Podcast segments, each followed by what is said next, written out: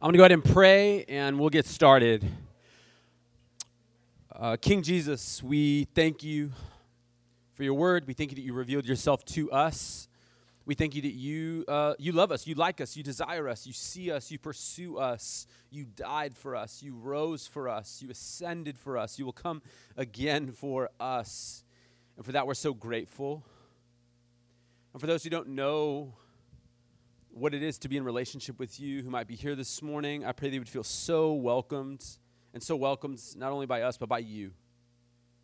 That you've longed for them, that you've seen them, that you knew on a random summer Sunday that they'd be sitting in this seat hearing about you. And I thank you for that reality, that you care about them more than they care about themselves, and that you are for us, not against us. It's in Jesus' name we pray. Amen. All right, guys, so uh, if you guys have Bibles, turn to Romans chapter 9.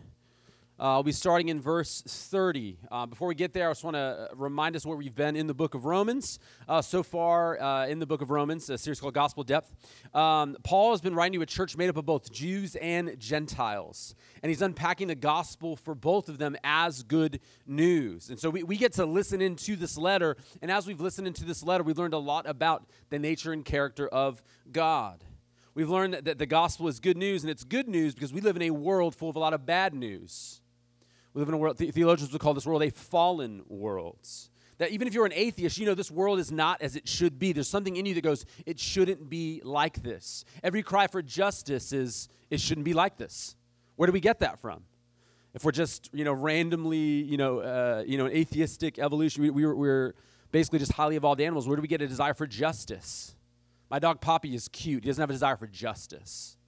But we all know that in this world, it is not the way it should be. And Paul's described, he's kind of uh, unveiled or revealed what's been going on in human history. And Paul has described how humanity has rejected God, who is our, our not only our creator, but he's our, our, our soul's life source and anchor. That as the human race, we have sought to do our own thing, and instead of love God and love people, we worry about getting what we want when we want it. And this has been disastrous for our souls. And not just our souls, but the large systems we are a part of family systems and neighborhoods and workplaces and economic systems and governments and corporations. The world's broken because we're broken. The world's full of sin because we are full of sin by nature. We were created to love God, which is worship, and love others. But instead, as the human race, just like ancient Israel, we have given ourselves over to idolatry instead of worship, and injustice instead of love. And it has led to everything from the breakdown of the family to nations at war. Paul says that humanity, in, in that space, we are lost. And over thousands of years, humanity walked in that lostness. And over time, God raised up a people, the nation of Israel. By the way, not to be confused with the nation state of Israel today, they are separate things. But an ethnic group, the nation of Israel, to show people who God was by how they lived and loved. But they kept failing over and over again. And so finally, God sent Jesus to find us, to perfectly reveal to us what God is like.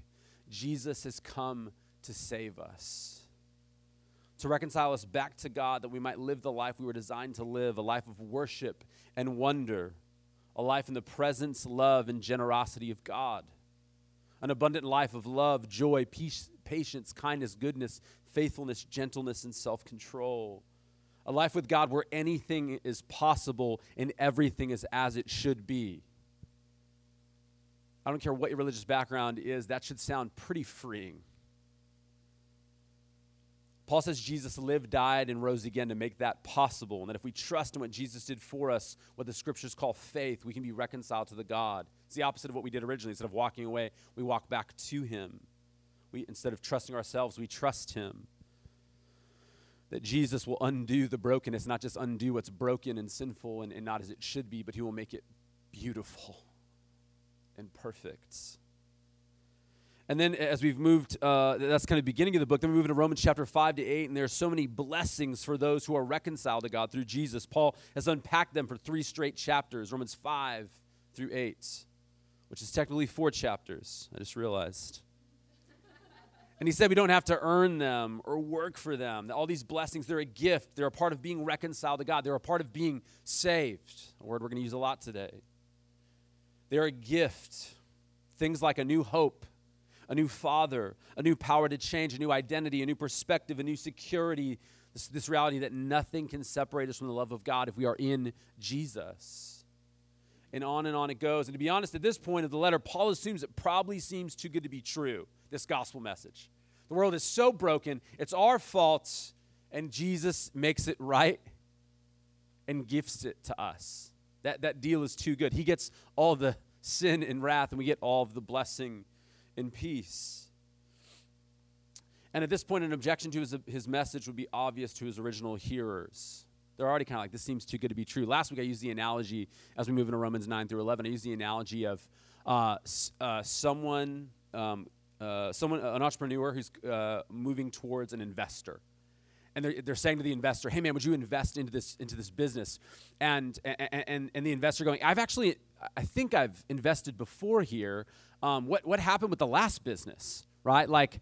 Like I know you want to start a hamburger joint, but like you, you, you had a taco place before. Like like I'm not saying it was all your fault. But we need to talk about what happened. It's almost as if, as, as, if people would say, "Man, I thought God had a covenant people before called Israel, and they i thought nothing could separate them from his love and it seems like they've been separated from his love and now we got this new covenant thing it already sounds too good to be true and then i look at the tra- i look back at the track record of god and you know i'm not calling god a liar but but i almost wonder like did did he actually do what he promised to do the first time and so that's why Paul get, he's now, now going to talk about Israel. It's not a random thing. He, he gets into Israel's history. And last week we looked at Romans chapter 9, which is a, a mini walk through the Old Testament and how God related to people throughout history that were truly his. Um, and so, uh, and again, we saw that it wasn't the race of those in Israel that made them his people, it was those who trusted him and put their faith in him. Yes, God revealed himself to the world through Israel, but not all of Israel was God's people, was Paul's point. But some of them were. Some of them were really saved. And today, Paul is going to explain how salvation works. Uh, again, he's doing it as part of his answer to the subjection. Why couldn't God save Israel? That's, that's who he's talking to originally, but there's a lot we can learn and glean from as we listen into that conversation in terms of how salvation works in general. Does that make sense? Um, so, we're going to use the word salvation a lot today, which is a word today uh, that unfortunately has been kind of hijacked. Uh, and for a lot of us, it connotates, it connotates like sad religion. People yelling at you with, with pictures of fire at the Del Mar Fair. And, and I just want to say, like, that's such a bummer because salvation rightly understood and experienced, there's nothing like it. So we need to talk about salvation, one, because it's a biblical word. The answer to, to, to the abuse of a word is not to throw it out, it's, it's, it's not to get rid of it, it's, it's proper, it's right use. It's right use. Um, the word for saved, not the word for salvation, but the word for saved in Greek, it's the word sozo. Sozo. Uh, it's not in English, it's a Greek transliteration. Sozo is a Greek word. Uh, it means to save, to heal, to deliver. Uh, the word is used over a hundred times in the New Testament to refer to kind of the, the whole package of salvation, deliverance, and healing. For instance, in the story of the 10 lepers in Luke 17, nine got cleansed of their leprosy, and the one that went back to Jesus praising God for his healing was sozoed, uh, a cleansing kind of made whole. And so salvation is, is rescuing, healing, and delivering. And if there's every, ever a thing this world needs, it's rescuing, healing, and delivering. But again, just like because we're broken, the world's broken, um, we need to be delivered, healed, and rescued to see the world experience that same thing. So I have a couple points today uh, on the topic of salvation that I think we can learn from this text.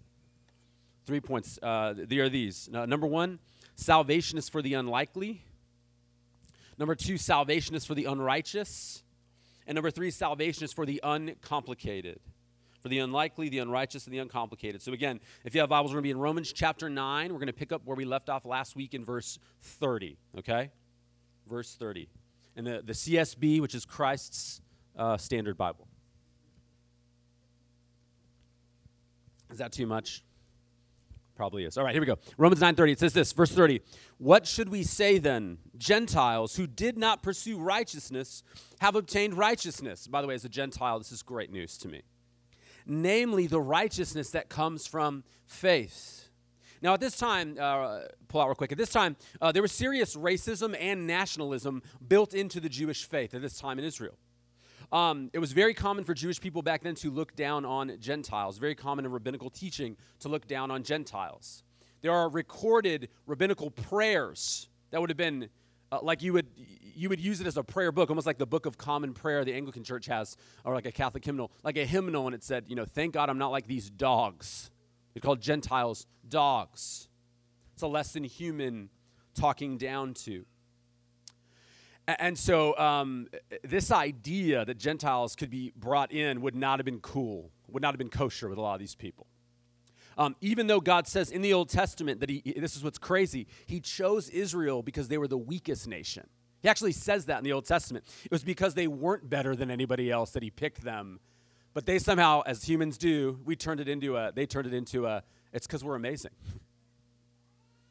Many of the Jews in Paul's day, of whom Paul was one of them, would have lost their mind if you said ethnically gen, uh, ethnic Gentiles could be saved, while some ethnically Jewish people might be lost. But God always rescues and redeems the unlikely. It's always been this way. In 1 Corinthians chapter 1 verses 27 to 29, this is even a new covenant reality. It says, Instead, God has chosen what is foolish in this world to shame the wise, and God has chosen what is weak in the world to shame the strong. God has chosen what is insignificant and despised in the world, what is viewed as nothing, to bring to nothing what is viewed as something, so that no one may boast in his presence. This is the problem with Christianity that like makes you look good and rich and powerful and, and claims that's what it's all about. That's not what the scriptures say. It's a call to follow Jesus into pain and persecution and weakness. One of the things the pandemic has revealed is a lot of the Western church's inability to suffer. It's also revealed that we think we're above things, we're very entitled. By the way, this is also why the idea of self righteous Christians is so repugnant to God. No one may boast in his presence. It's ridiculous. Salvation is an act of rescuing. You don't brag about being rescued. If you've actually been rescued before where you thought you were going to die and a first responder saved your life, you're like, I'm so awesome, I got rescued. a lot of the Jews at that time, and many religious people today, even people who claim to be followers of Jesus, they view salvation as an achievement you earn, not a rescue you experience. So critically wrong. But it's an unexpected people. Man, it really has always been that way. Um, one of my buddies, uh, Jimmy, Jimmy and Jessica, are in the back. Uh, I've known Jessica since she was 15. I've known Jimmy uh, since middle school.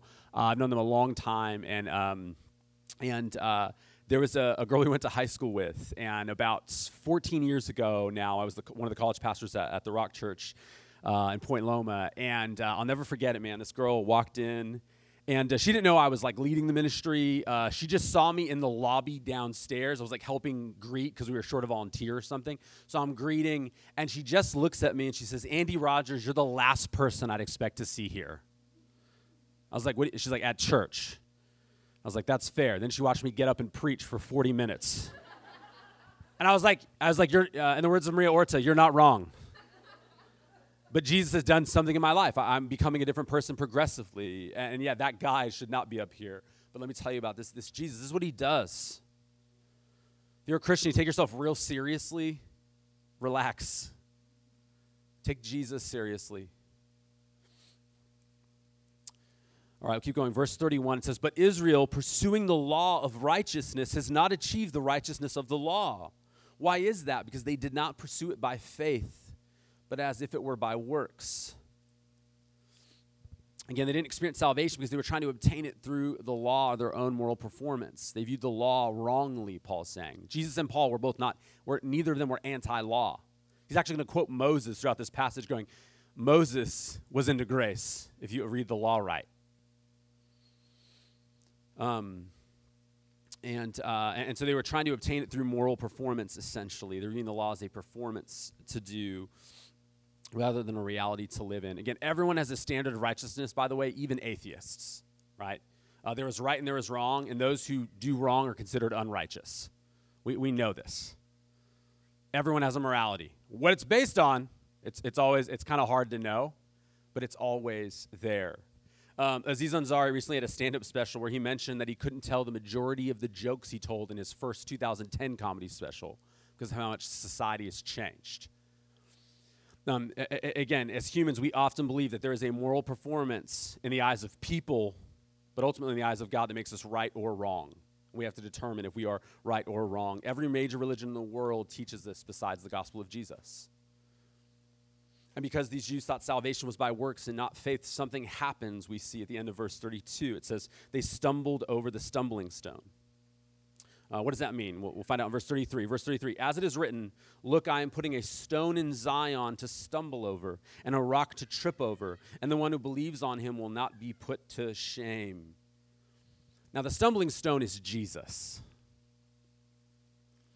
Um, everyone who believes they are saved by their works or good deeds will be offended by the cross. I don't care what religion they are or if they're an atheist.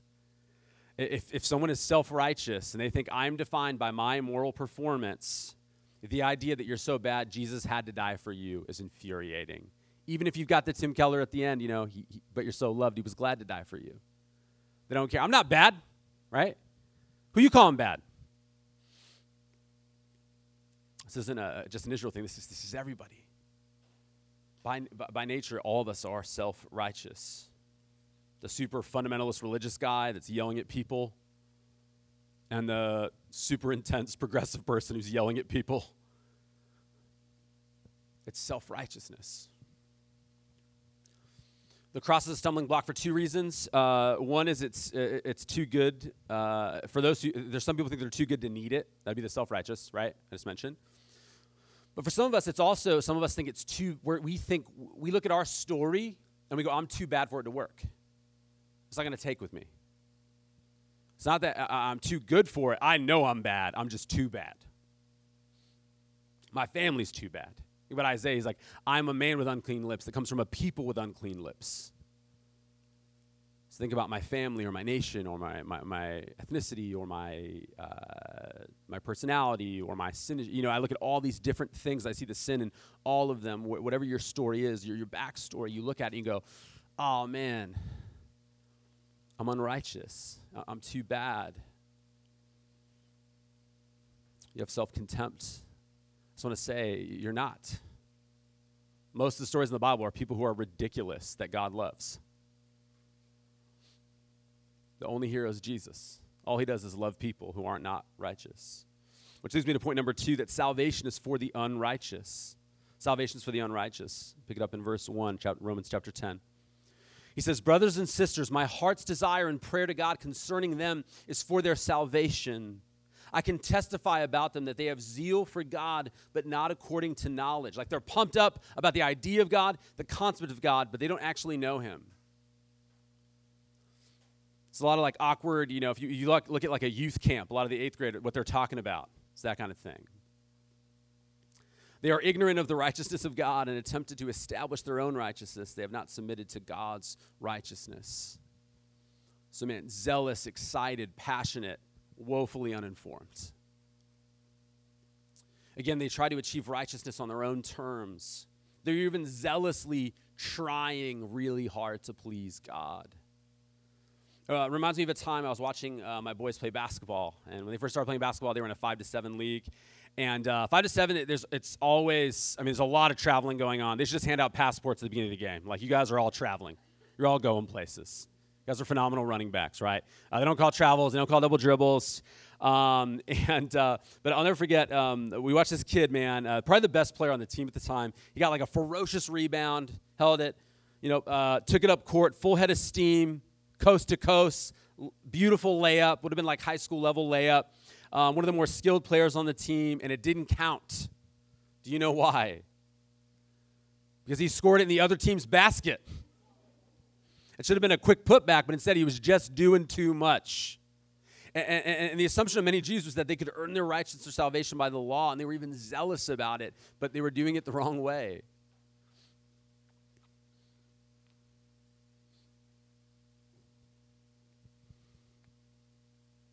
Not going to touch that either. All right. Verse 4 For Christ is the end of the law for righteousness to everyone who believes. Since Moses writes about the righteousness that is from the law, the one who does these things will live by them. But the righteousness that comes from faith speaks like this Do not say in your heart, Who will go up to heaven? That is to bring Christ down. Or who will go down into the abyss? That is to bring Christ up from the dead. On the contrary, what does it say? The message is near you, in your mouth and in your heart. At the end, when Paul talks about the message being close to your heart, he's quoting Deuteronomy. He's essentially saying that just as Moses brought the law down to them, they didn't climb up into heaven. God revealed himself to Moses on a mountain, and Moses brought the law down to them. If, if, if, you, if you didn't go up to get the law, you're not going to go up to get grace. If you didn't go up to get the law, you're not going to go up to get God. By the way, family, aren't you glad we don't have to climb into the heights to find God? a big part of the gospel story is this reality that Jesus has come, he's come down to find us.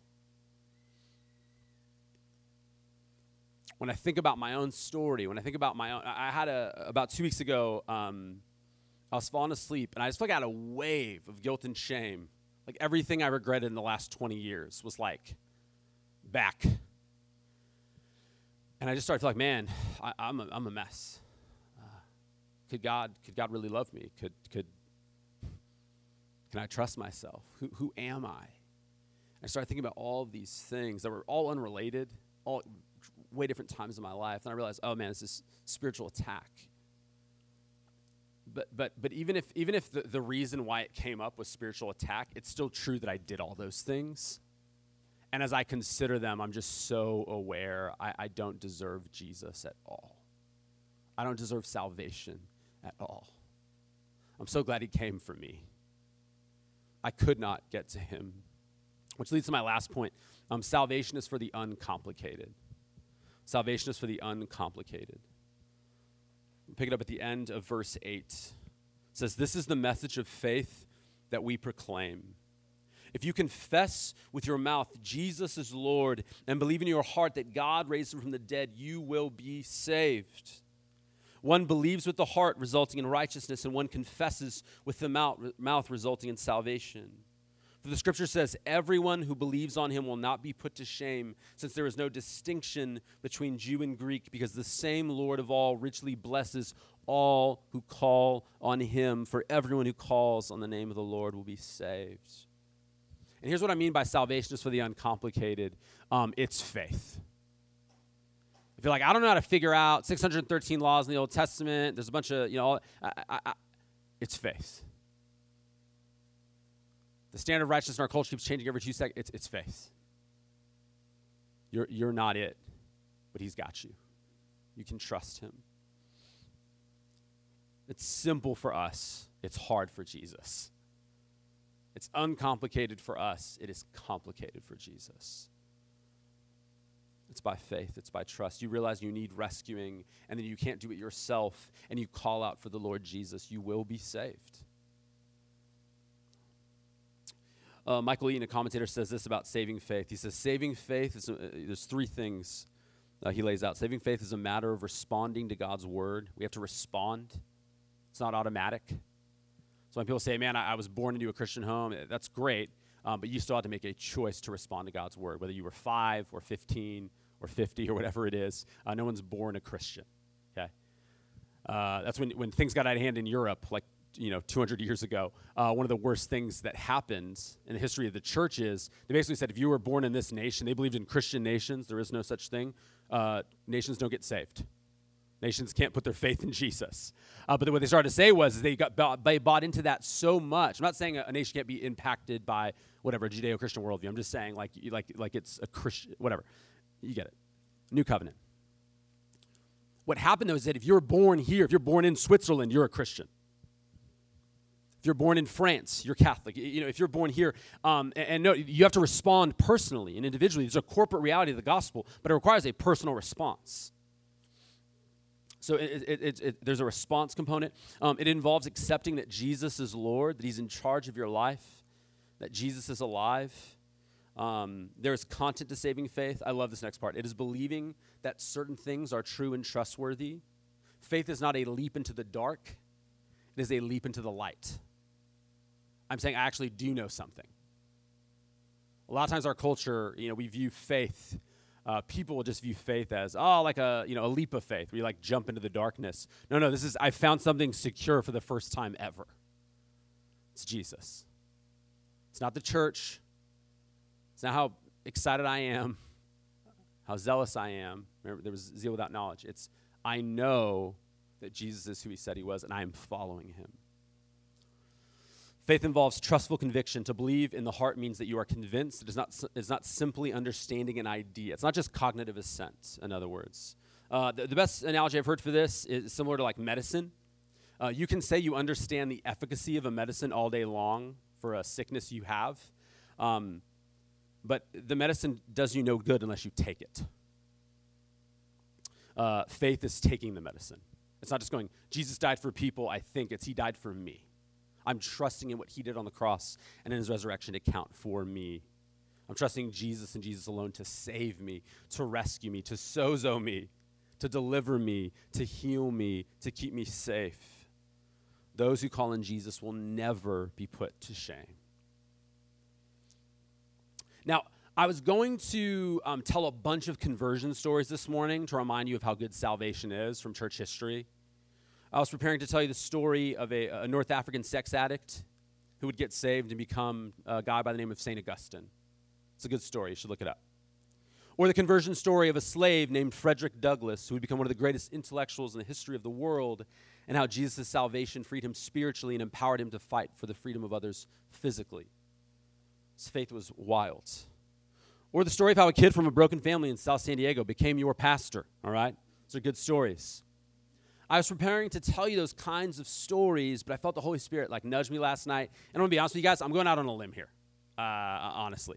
Um, but I felt uh, reminded of a story I read a long time ago. Um, it was about Charles Spurgeon. And uh, he was like 18 when he had his first pastorate. When you read what he wrote at 18, you're like, we need to educate better. Like, this is crazy but he, um, he was preaching a sermon, and his grandfather was also a preacher. His dad was, but his grandfather was. His grandfather walked in, and he was preaching the gospel, and he just kept saying, Whoever calls the name of the Lord will be saved. And his grandfather said, um, Tell them again, Charles. And he said it again. He said, Tell them again, Charles. Tell them again, Charles. And, and here's the deal it's easy to forget how Jesus has saved us. Um, like Israel worshiping a golden calf 40 days after the parting of the Red Sea and their liberation. Like, ah, whatever. Golden calf. We can do that in our life. We can take for granted so great a salvation. And I felt like this morning we're supposed to remind each other again of how Jesus saved us, how he sozoed us. Um, whenever we do baptisms, we always ask a couple of theological questions to help people confess with their mouth that Jesus is Lord and determine that they believe that he rose from the dead. But we also ask some heart questions. Uh, I actually have those questions. Uh, Scott, would you come up here? Uh, uh, um, we always ask them these questions Why are you grateful for Jesus? How have you experienced this salvation? What has he saved you from? What has he saved you into? Uh, I know some of you guys have experienced Jesus forgiving you for things you never thought possible. Some of you have experienced Jesus take away your shame tied to things done to you. Some of you experienced Jesus accepting you when you thought no one else could. Some of you experienced salvation from perfectionism or addictions. Some of you experienced being forgiven and then forgiving someone else, and that transformed a significant relationship in your life. There is a lot of sozoed moments walking around the room that we can just forget about and miss. Next week, we're going to talk a lot about talking to other people about Jesus, but I think we need to talk to ourselves about Jesus first.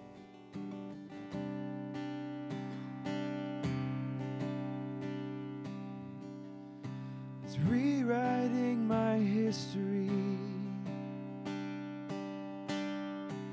Covers me with destiny.